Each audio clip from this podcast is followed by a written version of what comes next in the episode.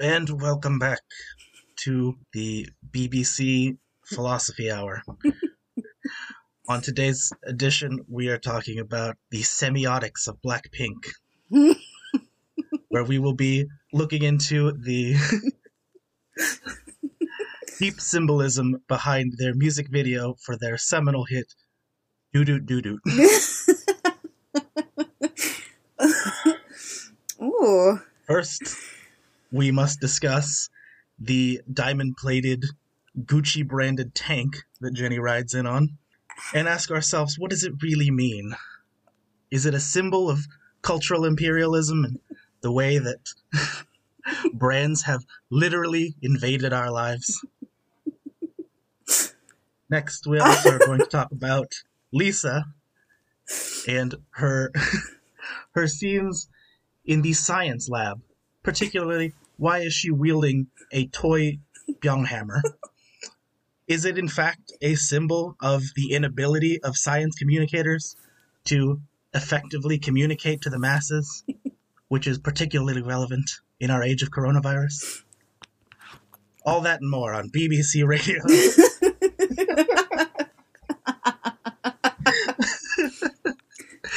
Joke's on you. They're all just sexual symbols, in my opinion. my Damn. humble opinion. Why is she riding it? Why is she riding the tank? Hmm? Hmm? because K-pop stars are used as vehicles for which to invade our lives by these said brands. I'm just Didn't think I'd have that one in my back pocket, did you? I just didn't want you to.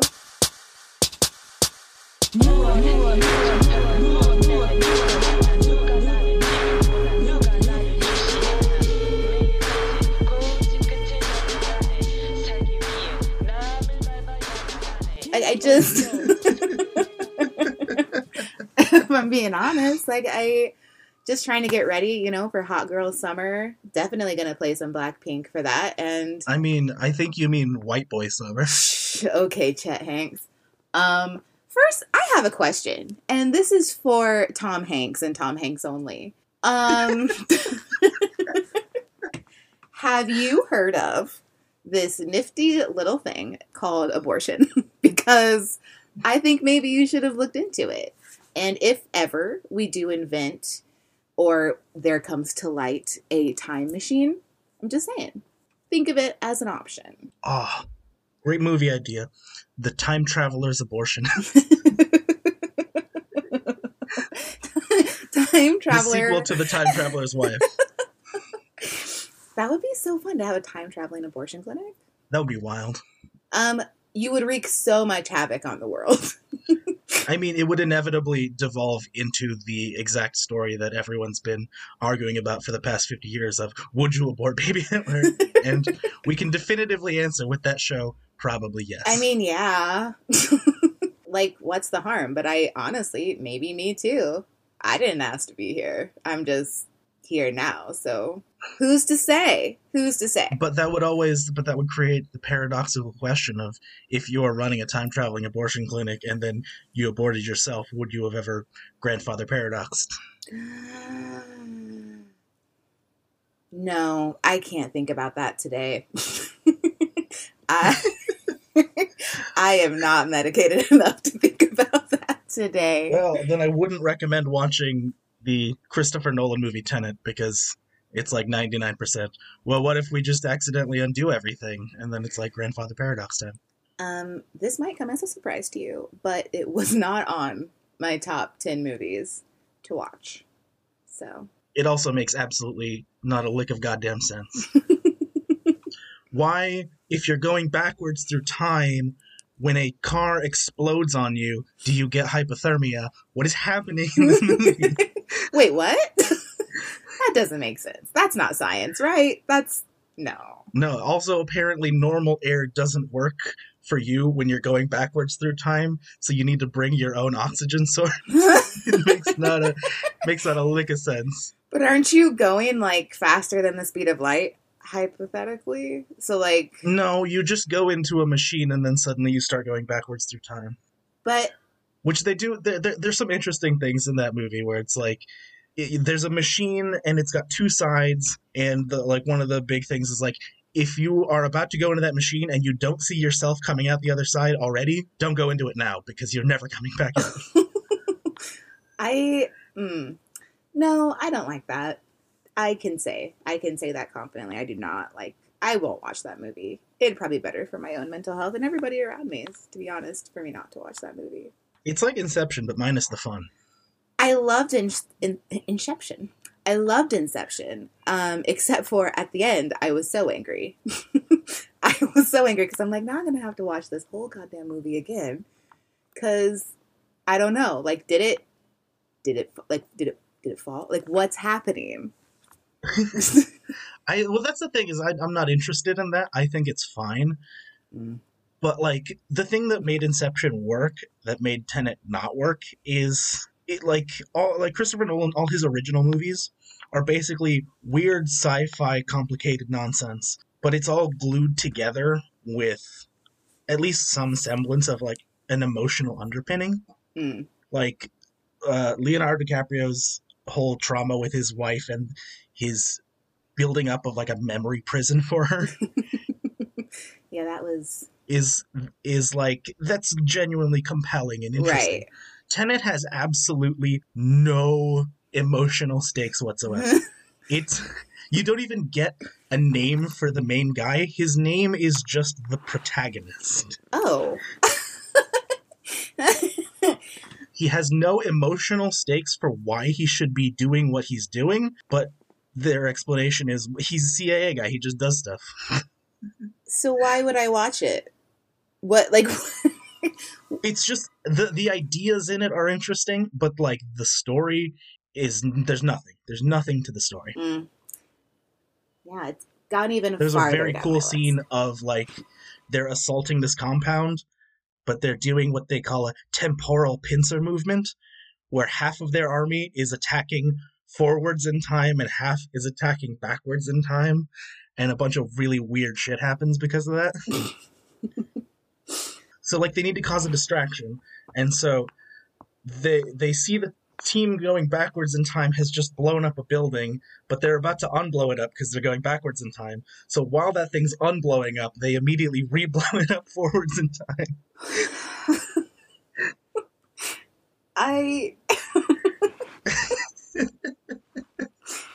no, no, thank you. No, Just no, thank you. Um, from my end, it sounds very interesting, but I'll just watch Inception again. Blackpink videos. Well, that too. Um, yeah, back to Hot Girl Summer. Oh wait, we should probably introduce the show first.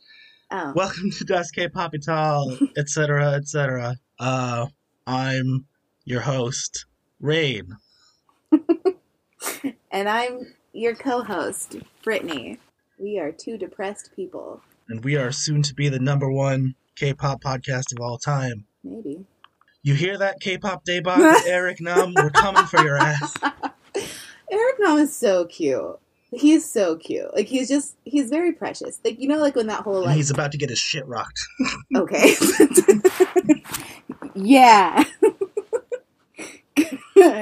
I I I don't see us pulling too many of his uh his fan base, but like I feel like we can create our own. That's fair. That's fair. so Anyway, continue. White Girl Summer. No. no.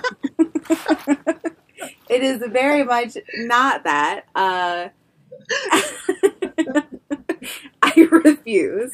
Um, actually, fun little tangent. I I was at work recently because I do work, and this, I was training somebody, and then we have another lady that comes in, and she was talking about stuff, and she goes and she starts with, I mean, black people are like racist towards white people too. And it was at that Ooh. moment that I realized I was going to have a bad day. and that was like two, three days ago. And then America blew up again. Um, As it does. as it as it tends to do. Um, and I was like, you know, I maybe I should have known. Maybe I should have known it was coming, given the uh, the two hours I had to spend arguing with my coworker. Not even arguing, just telling my coworker that black people matter. It was it was good. It was a good time. But that's why I'm canceling White Girl and White Boy Summer. No more. No more white people. I'm done. Disrespectfully, no. So what are we um what are we doing today? What's our what's our what's our plan? Oh, so you had a little. You had your anecdote, and I had. I also had one that I wanted to share with you, which is um. So in one of my classes, I'm teaching like a special uh, group of kids that are going to be like assuming coronavirus doesn't destroy the world again. Sure. They're supposed to be going to like Australia Aw. to to practice welding there for some reason. Oh. Um, and so they have like a special class where they spend like three hours with me three days a week, Ooh, and they're pretty good at English. Love it. So I wanted to like challenge them and do some interesting things. So we did a debate class oh no. where I had them in teams and they each had to debate each other on a topic. And I just like randomly like threw a bunch of uh topics together like AI, is it going to kill us all or is it going to be the best? oh no. and then you you like you, they had to rock paper scissors for who was going to get to like be which side. hmm And one of the one of the topics I came up with was just like who is the best Blackpink member? And they had to rock paper scissors and the winning team was like Jennie. And I'm like, "Okay, Oh. other team you have to pick someone else." And they're like, "No, we're just going to forfeit."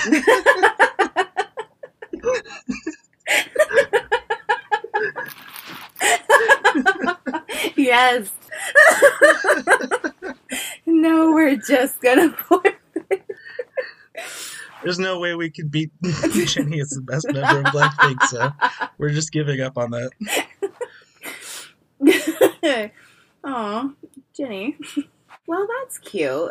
Um, hmm welding, welding though. How old are they? That's what my whole school is all about. They're they're like 18. Okay. I was like, in my head, you worked with very small children. And I was like, who's sending their child to Australia to weld? was very concerned. But, and I also was like, you're making these small children debate? Like, what are you doing? Got it. They are not small children. They're not. also, I have one other thing before we start. What is it? And I think it's something that we've all been wondering. Oh.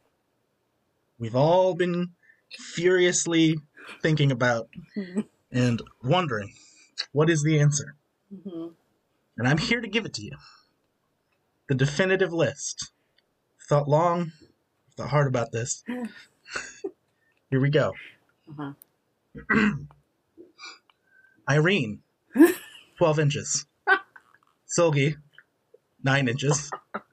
Joy, 7 inches. Yeri, 5 inches. Wendy, 2 inches.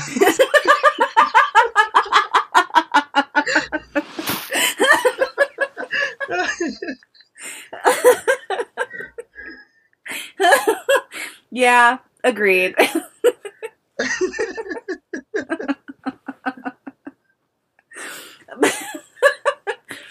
but I feel like Wendy has like a chub. You know what I'm saying? yeah, it's like an adorable thing. Yeah, yeah. You're right. I was I was up all night thinking about that and I couldn't come to an answer. So thank you so much. That is the definitive list someone added to their Wikipedia page.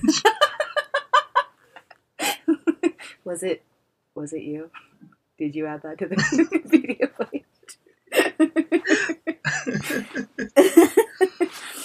oh my god. Well that's cute. Um I'll be thinking about that for a while. um, Irene carrying around a monster. listen. I, she, she do have big big dick energy though. Like she really I does. can I can get on board with that. It's I see it. I see it. All right. Um, so, uh, what do you got for us Oh, in your continuing, ongoing, brutal deconstruction of K-pop? I okay. I'd like to reiterate. I am a fan of K-pop. Uh, I, I want to reiterate As this. much as it seems like you're not. um, I do love it. I just, you know, sometimes we have to to address the things that we love. And today is going to be a little bit of a personal one for me. This is a grudge from like I think it started in 2011 really heated up in 2014 and I still I still have to this day like I love this person's music but I hate like I have so much hate for them but I love their music. So here we go. Do you have any guesses as to who it might be? It is 2011. 2011. It was a baby career at that time though. Mm-hmm. That's that's a tough one. Mm-hmm. I am not quite sure who this is. Okay. Well, he is from a boy group. Um, and he's from Block B. Does that narrow it down for you? if I could name two members of Block B, I'd be amazed.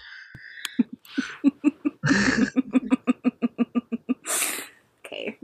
Well, it is the uh the rapper that we all know and love, Z I Zico. Ah, I should have. You should have. As the only member that I was gonna say. right? like I That's why I said two members. Who's the other one that you know? That's what I'm saying. I only knew the one. Oh. if I could name two, it would be amazing. If I could name two. Sorry. I thought I said I thought you said I can only name two and I was like, wait, who's the other one? Um no, I could name one. gotcha. Okay, well it is Zico.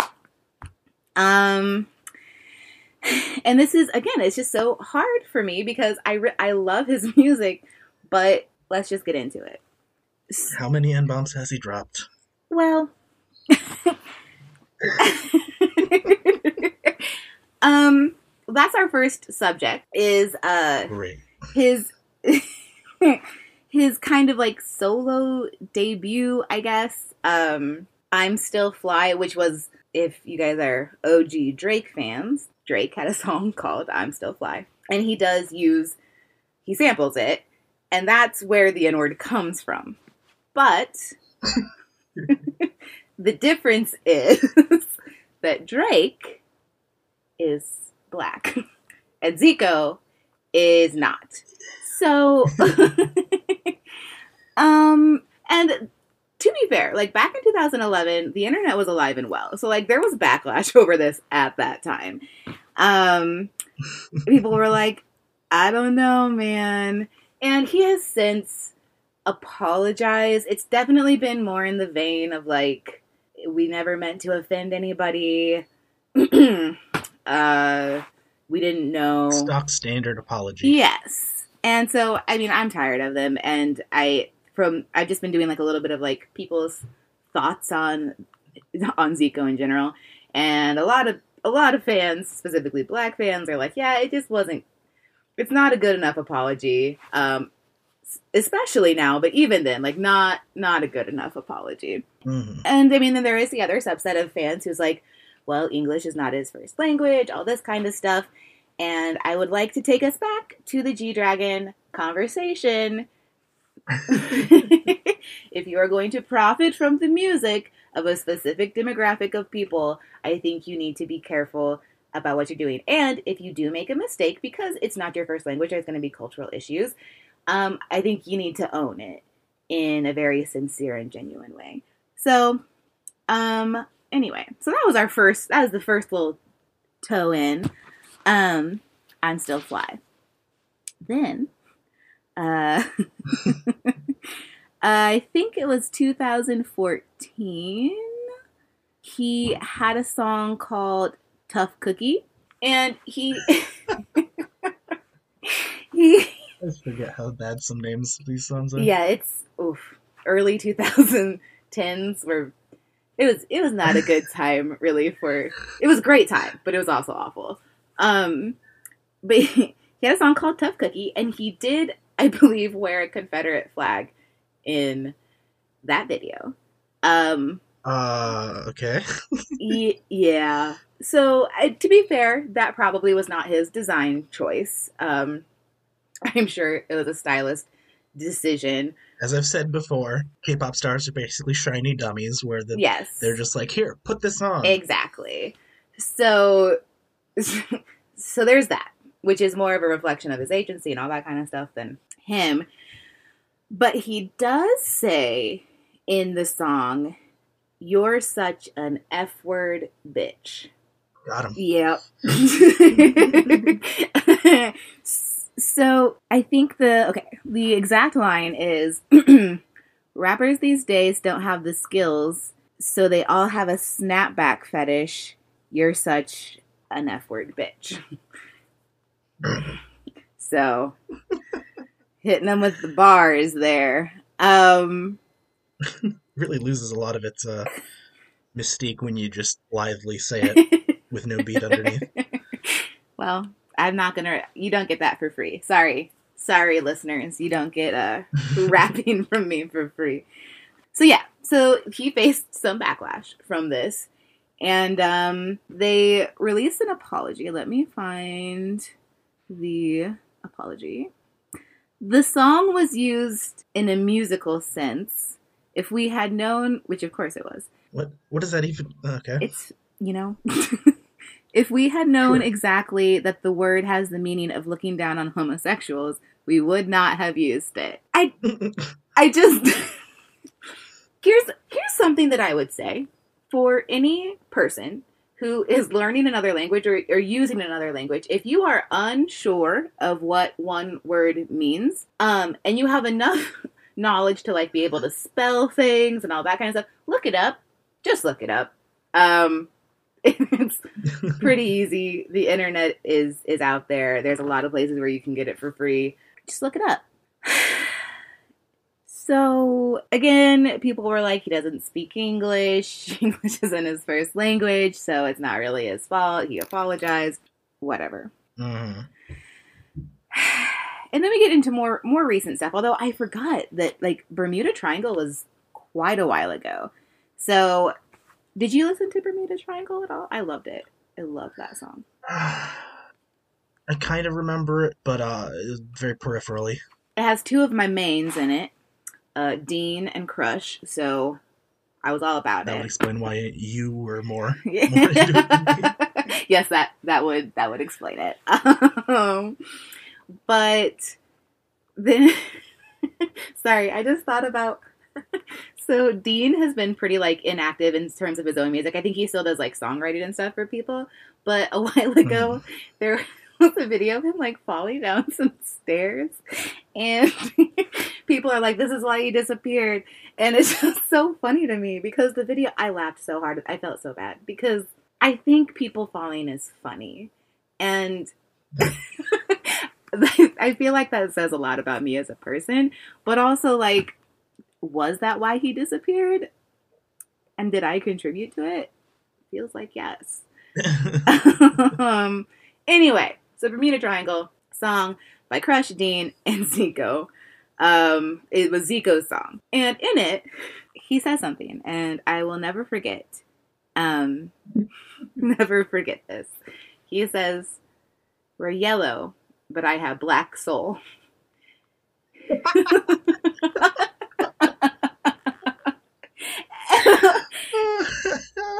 And I remember hearing that that line and being like, "Wait, DJ, run that back one more time." And I listened to it again, and I was like, "Here's the thing, I'm less offended by that than other things, but like, who writes that? Who sits down and's like, you know what? I've had issues with being called out for racial things in the past. You know, what I'm gonna say I have." a black soul because I rap? What? No. Um anyway, that's all happened. Also, uh do you remember um JJ Do you remember? What? Um uh JJY, Jung Jun Young and his Uh-huh. golden phone. Uh, with the whole hidden camera business. Uh, you're gonna have to remind me. So, we all remember um, Burning Sun, the Burning Sun scandal, and it was.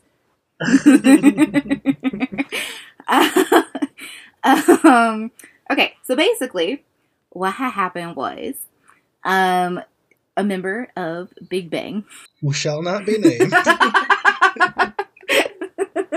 he who shall not be named. no. Seungri. uh, he owned this bar, I guess, club, and it came out that he was like procuring women for people, for men. Um, and there was thoughts of like drugging and all that kind of stuff. And during this whole thing, there was like a text chain that came out of women be- like having pictures and videos taken of them in compromising um, situations without their consent or knowledge. hmm So that was pretty bad, and uh, Jung Jun Young was kind of at the head of all of that.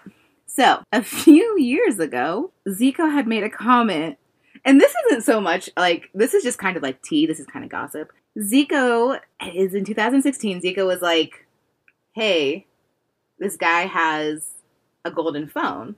He's not. They were on a talk show together on a Radio Star, and Zico was like, "Yeah, he has a golden phone."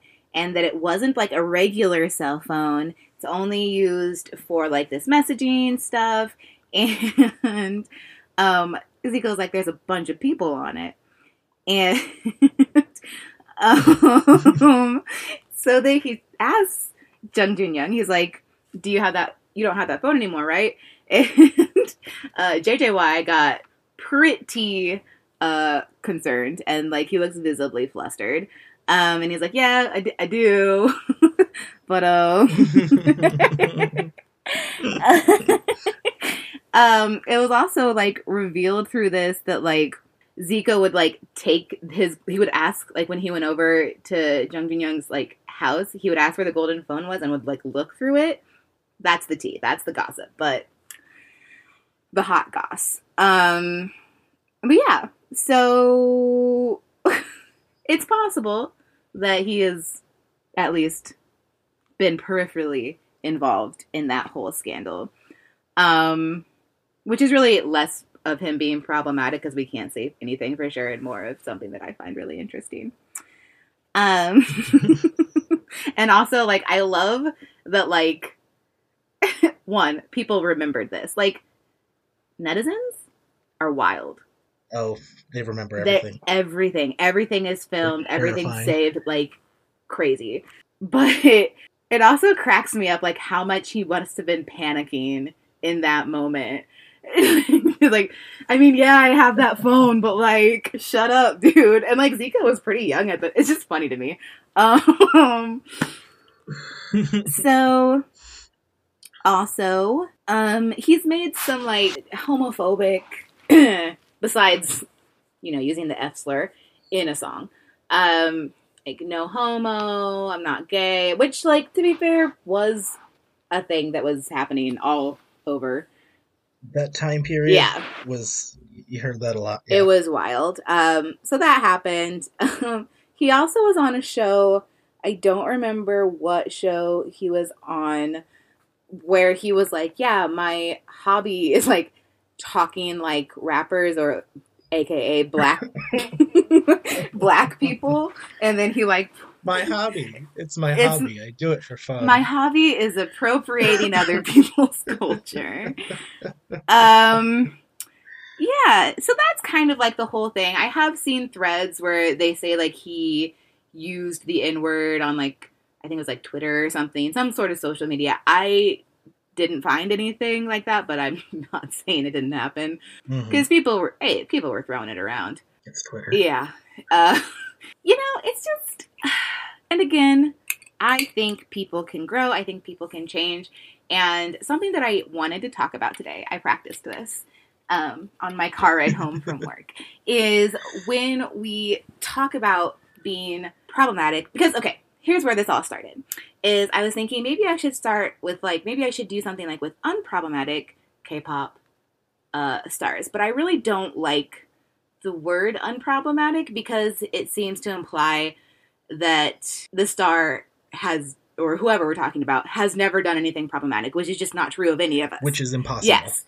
Um, the where we we're talking about unproblematic really just means that they might have made these mistakes or publicly or personally, whatever. Um, But they handled it properly. yes, they they apologized in a sufficient manner and then changed their ways going forward. Um, maybe actually did do some learning and like obviously made a concerted effort. There are some pop stars, K-pop stars, who who make a lot of apologies. Um, Some more than others. um, and it just seems like they continue to have to make these apologies. Uh, so I think that it's. I'm not just trying to hate on these people to hate on these people. I just wish there was a little bit more accountability in terms of agencies, um, as well as the stars. Because I mean, most of the stars I'm going to talk about are, at least at this point in time, they have solo careers. Um, they've like G Dragon.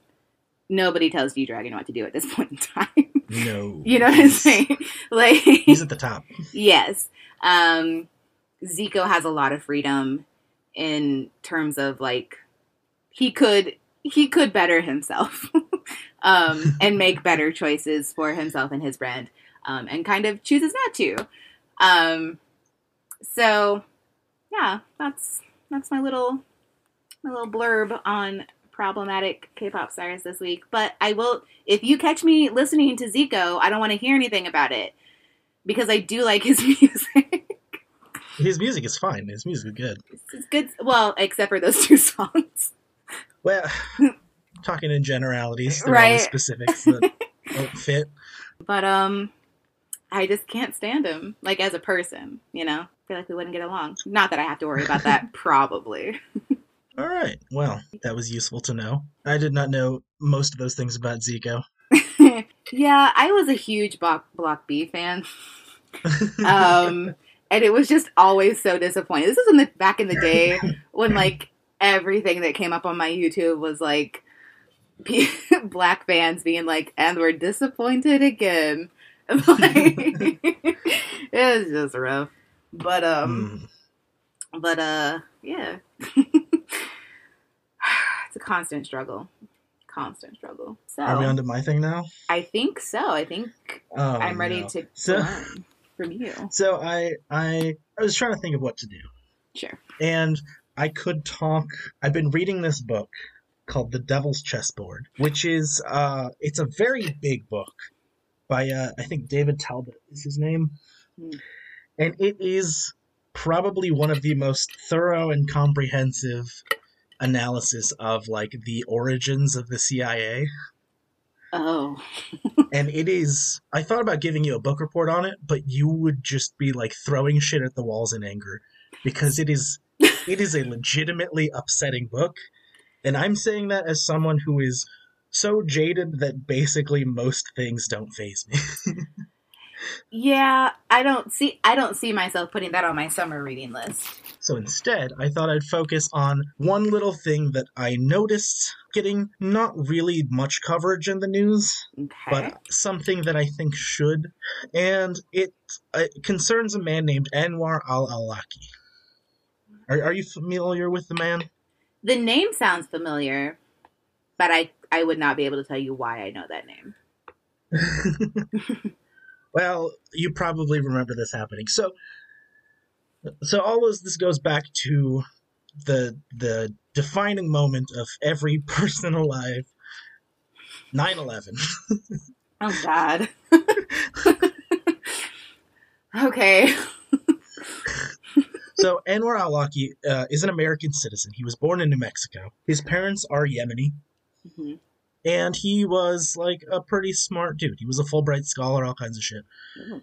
And after 9/11, he basically like he became one of the like very very early kind of uh, apologists for Muslim culture in general like the you know the people who are like Uh, 9/11 is not representative of you know the the Al Qaeda is not representative of Islam. We believe blah blah blah blah blah. Like he was on he was on Fox News and, and like oh a bunch of news stations like having actual interviews to you know try and defend the Muslim community from, you know, the absolute insanity that was Oh my god. the Islamophobia of that time. Yes. And like he was he was a fairly like I think the thing that people don't really think about is like he was a fairly conservative dude.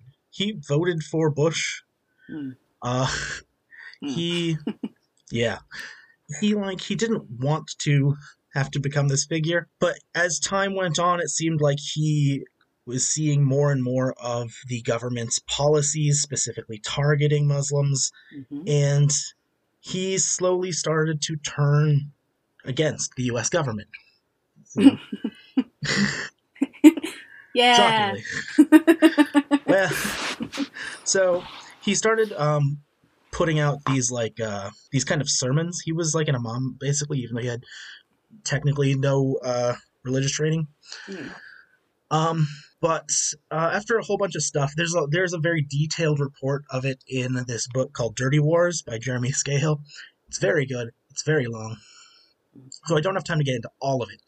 But eventually, what happens is he, he basically eventually does a full uh, face turn and starts kind of defending Al Qaeda.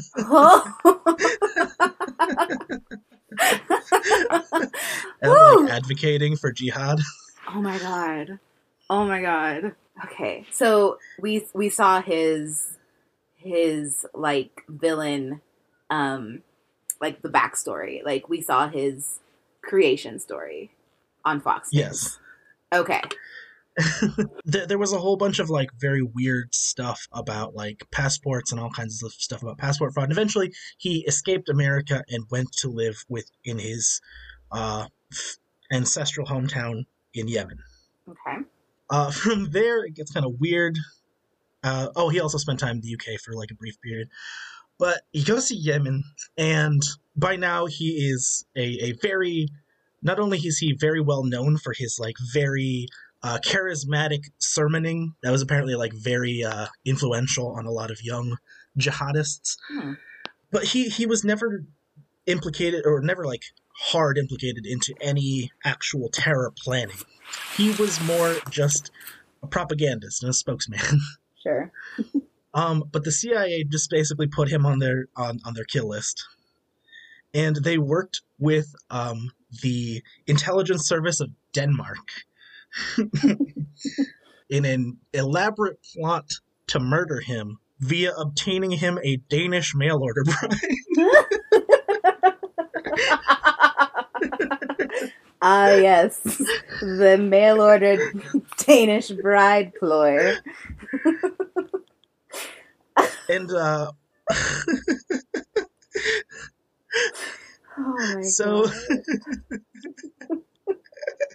So he was basically looking for a wife. He had a wife and a daughter, but he kind of kept them separate from where he was to keep them safe. And he was getting quite lonely. Sure. so he was looking for he was looking for a, a jihad wife. okay, wait, I have a question. Yes. Were his wife and daughter like were they um in the country with him or were they back in yes, they were Okay. staying with his father, I believe. Okay. So they were in the Whereas same he was living in like a cave. well sure. Tends to be the the going thing. Uh-huh. Uh-huh. And so um eventually he put out like internet I guess ads looking for Mm. basically a jihad wife.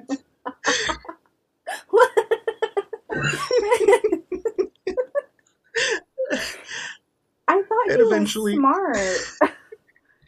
Well, here's the thing.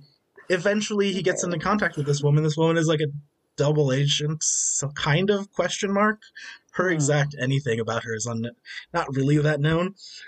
But Cool. basically she had a suitcase with her and that suitcase had like a tracking device in it. And so when he went to go meet her, he was just like, "No, leave the suitcase. I'll buy you anything you need. Just come with me." Oh. And so the CIA and the Danish intelligence just immediately lost them. They're like, "Fuck, she's just gone. She's just gone." so they're doing great. You know, you you th- you're asking. You know, I thought he was smart. Well, he's smart enough to outfox the idiots at the CIA. Okay, well, to be fair, it doesn't seem like why would yeah, like obviously he would tell her to leave the suitcase behind. Like, duh. Okay, so Miss Miss Miss Girl is off with with our main man. Do they fall in love? Apparently.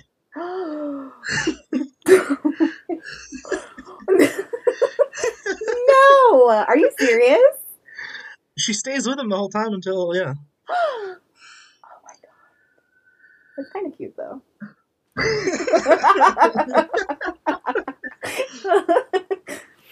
Um, so eventually he gets uh, arrested by the Yemen government, and then he, without trial, he's just eventually released.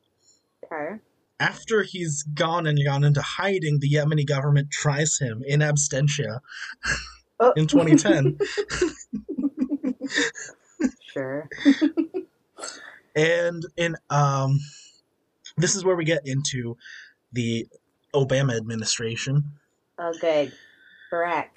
Now we all remember he wanted to fight a smarter war, yes. which means one thing and one thing only: droning. oh, yes. He was a very peaceful president with all of his drone strikes. So Al Awlaki was placed on the, the, the CIA kill list for drone strikes. And basically, as an American citizen, you know, you're not supposed to do that. Sure. Um, and I'm not gonna like act like a, a shocked lib and be like, this is a, a horrible breach in in blah blah blah and decorum and this is not how we do things. And I'm like, my, my personal thing is this is exactly how we do things, but most of the time we do it in secret. This is the first time we've done it out in the open, and everyone knows that he is an American citizen. He's not going to get arrested. He's not going to get a trial. He is just going to get blown up one day. hmm And one day he is blown up. I mean, not all, but like, you know. Uh, and then two weeks later, Mhm. they blow up his 16 year old son, Abdul Rahman. Uh, wait, I thought he had a daughter. He has a son and a daughter. Okay, is okay. Wait, hold up. The son is that with his non non He's also in jihad wife. with his. Yes. Okay, His son is 16, living with his grandfather. okay. Well, that's all. And so, yeah, that was two weeks afterwards. The. Eventually, the the U.S. government claims that they were looking for someone else. Oops. Uh, they said they were looking for what's the guy's name? Ibrahim Al Bana, Hmm. who was, and I cannot reiterate this enough, nowhere near this place. yeah, but the general American populace does not know that. he was in a cafe with Hmm. his 17 year old cousin, and they blew up the cafe. Mm, okay, cool. Then, in 2017, under the Donald Trump administration, Oh. Devgru attacks this uh, compound where his where Al-Laki's eight-year-old daughter was living, and she is killed.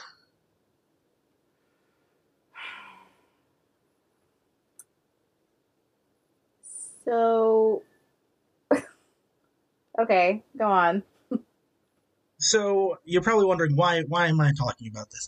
Well, as it turns out, uh, not that long ago in the news, I think it's fairly recently, there was a story that came out um, where the Yemeni media released a phone call between uh, the president of Yemen at the time, Ali Abdullah Saleh, and the director of the CIA, George Tenet, where Tenet asked for the release of a prisoner of, and I quote, personal importance. Oh god. They refused to say the name because Tenet rightly assumed they couldn't trust the phones, uh, but said that they both knew who they were talking about. Okay. And the the question the, the, the questions about Al-Laki's like his ability to move to other countries very fairly easily despite the CIA knowing about him for a long time hmm and the this this new uh, release phone call basically is calling people into question of was there a relationship between the CIA and Al-Awlaki? And basically, after they had used him for everything they could, he went into hiding and was immediately killed by the CIA once they had basically used him as much as they could. That is the big question that's being left open. And no one's really going into it. That is a lot. Okay. I'm processing. I just don't see the point of killing his like if we're looking from like a strictly like logical view, I guess I could see the point in killing his son if he's 16 year old 16 years old because he can probably like people might listen to him about stuff. I don't know, he might have heard I don't know. But like I just He don't didn't know anything about his father's activities, basically. Well, but yeah, like what what's the point in killing the children? Like did they kill his wife? I don't believe so. His wife and his father are still alive. Well, those are the people that you should have And- killed. Like, you know what I'm saying? Like, if I just don't see the point in them killing his children. I hate, I hate, I hate it here. I hate it. That's, hmm Okay, so, so are we thinking that he became this, um, motivational speaker, um, under the direction of the CIA? I don't think so. If I were to spin theories, which this is getting to the point where I have proof of nothing, Mm-hmm. I would say that as a known figure, as as a person that they could they knew who he was, Mm-hmm. I would say that they allowed him to do all these things as a means to learn more so that they could Okay. follow him, figure out where he could get into contact, learn more about the network, and basically use him for u- use him as a bait to, to figure out where else they could get into. information mining um, until they could mine no more information from him, And then he's dead. and then he's dead. And apparently, also his children. hmm Well, Someday we'll do a positive episode. that day will be never. I, I'm sad. That's to be fair, started off sad. Um, so we're, we're still in the same vein, but oh, that just that's a lot. I Mhm. do think that somebody should write like a Nicol Nicholas Sparks novel about him and his his, His mail order his Danish mail order. life. yes. Like I think it would get I mean I think you could make some money off of that. Which like yes, that seems like an ethical issue. It starts off as a as a sweet love story of a spy and a jihadist, and then the midpoint twist of he has a family, but I love him. It's basically like the first Magic Mike. Did you ever watch Magic Mike? Interestingly enough, no, but I did watch Magic Mike XXL. okay, that was the better one because the first one was all fun and like lighthearted and then like got really sad and like went into like I think like drug addiction and stuff in the second half and you were like, "Wait, I was just just trying to watch a fun movie about strippers and here I am." Um so Then it just turned into like Stripper Boy Road Trip, and then I was like, all right, all right, all right, all right. okay. but yeah, I feel like you know you could get him with the with the fun, lighthearted first half, and then yeah, you find out he has a family, and then they all die, and then she's she's just out there That is somewhere. basically a Nicholas Sparks book, except you've replaced the terminal terminal illness with drone strikes. It's, it's basically it's a pretty lateral move, like you know you're thinking about it. Um. Yeah, so Nicholas Sparks. We'll, we'll get Nicholas Sparks to team up with uh, one of those guys that does like uh, airport like thriller novels, like Brad Yes. Thor. Yes. Oh my gosh. Yes. Um, do you think that we can get them on our next episode? Like just call Uh, them in. I think Brad Thor would just get on just to yell at me and call me a communist for three days. Yeah. Which like would you be That's- I offended mean- by that? like, would I wouldn't be offended. I would just kind of get tired of it after a while. be. yes. I'd be like, but but my dad likes your books. Doesn't that count for anything? Are you French? I know this is out of left court, but are you French? no. Why did I think I you speak, speak French? French. You speak. French. That's your whole thing. Okay. Um, because what the hell's going on in France? Like, wh- why why are they the way that they are? What do you mean? What's why are they the way that they are? Because Yes, the French just love to do stuff. but What are you referring to specifically in France right now? the enactment, uh, the voting in of the policy in which people under 18, I think, cannot wear um, like head coverings, So, which has been a problem for a while in France. So, so France is basically like the last president they had was um, the choice basically boiled down to centrist shithead bank shill versus Marine Le Pen, who her father was basically just a French Nazi. Um, and so they chose the shithead bank shill, which turns out not a great choice. And so Front National is kind of making a comeback and uh, it's you know it's not looking good there. Kind of the same way it's not looking good in any of the Western countries right now.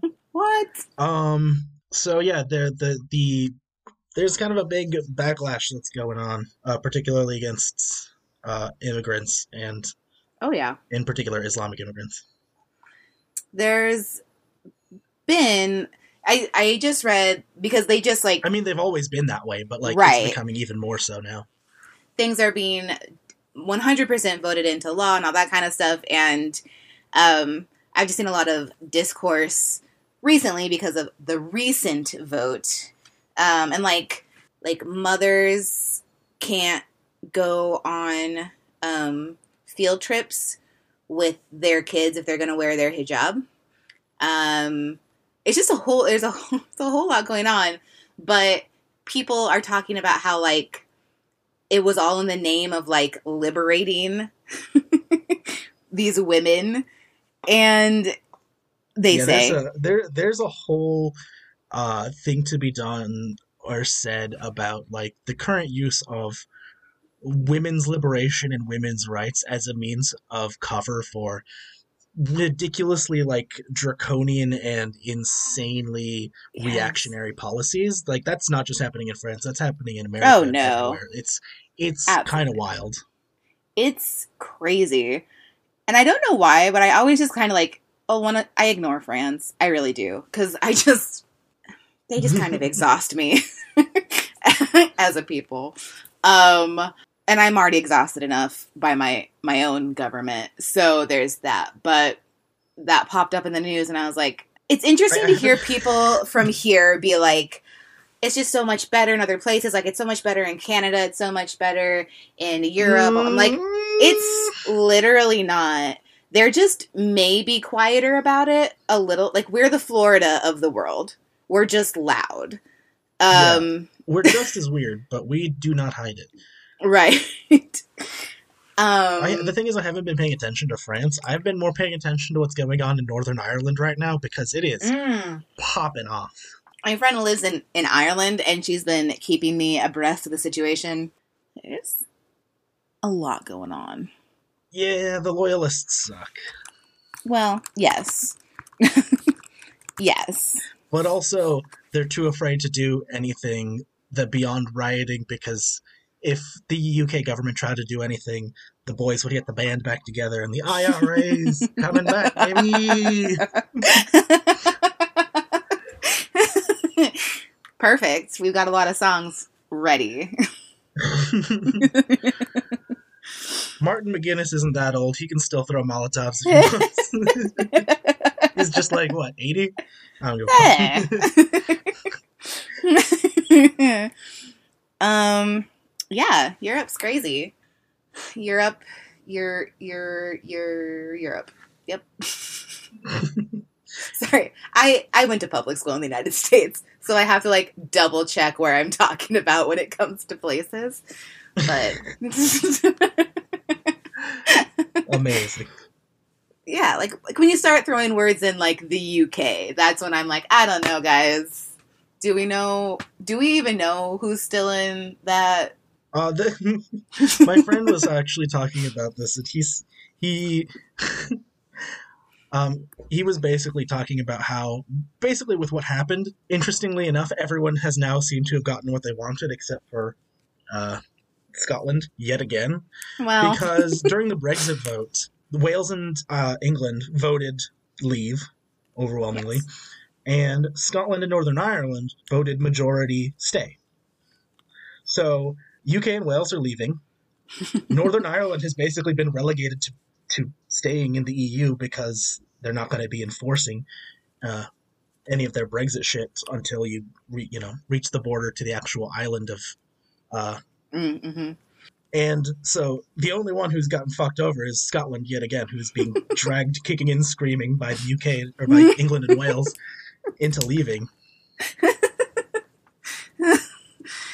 Oh, Scotland. I said it before and I'll say it again. This is what happens when you try and colonize Panama. yeah, I mean, Don't do it, folks. don't- don't- You'll go into debt.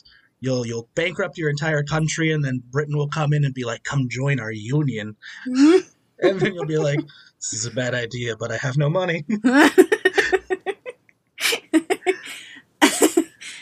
I mean, I feel like we could just stop at like stop trying to colonize places. Just That's fair, but I mean, like everyone was doing it. It was the fashion at the time. Nobody was doing anything in Panama because it was a swamp-filled hellhole. sure. Sure. I mean, I get it. We've all jumped on the bandwagon at some point in time, except for I I don't know. It not we all. A, a lot of white people have. White people. White. It's not an episode of Das Que Papital if I don't call out the whites. so there you have it. Quota fulfilled. Episode over. Thanks for listening. Bye. Bye. Bye. do it, do it, do it, do it.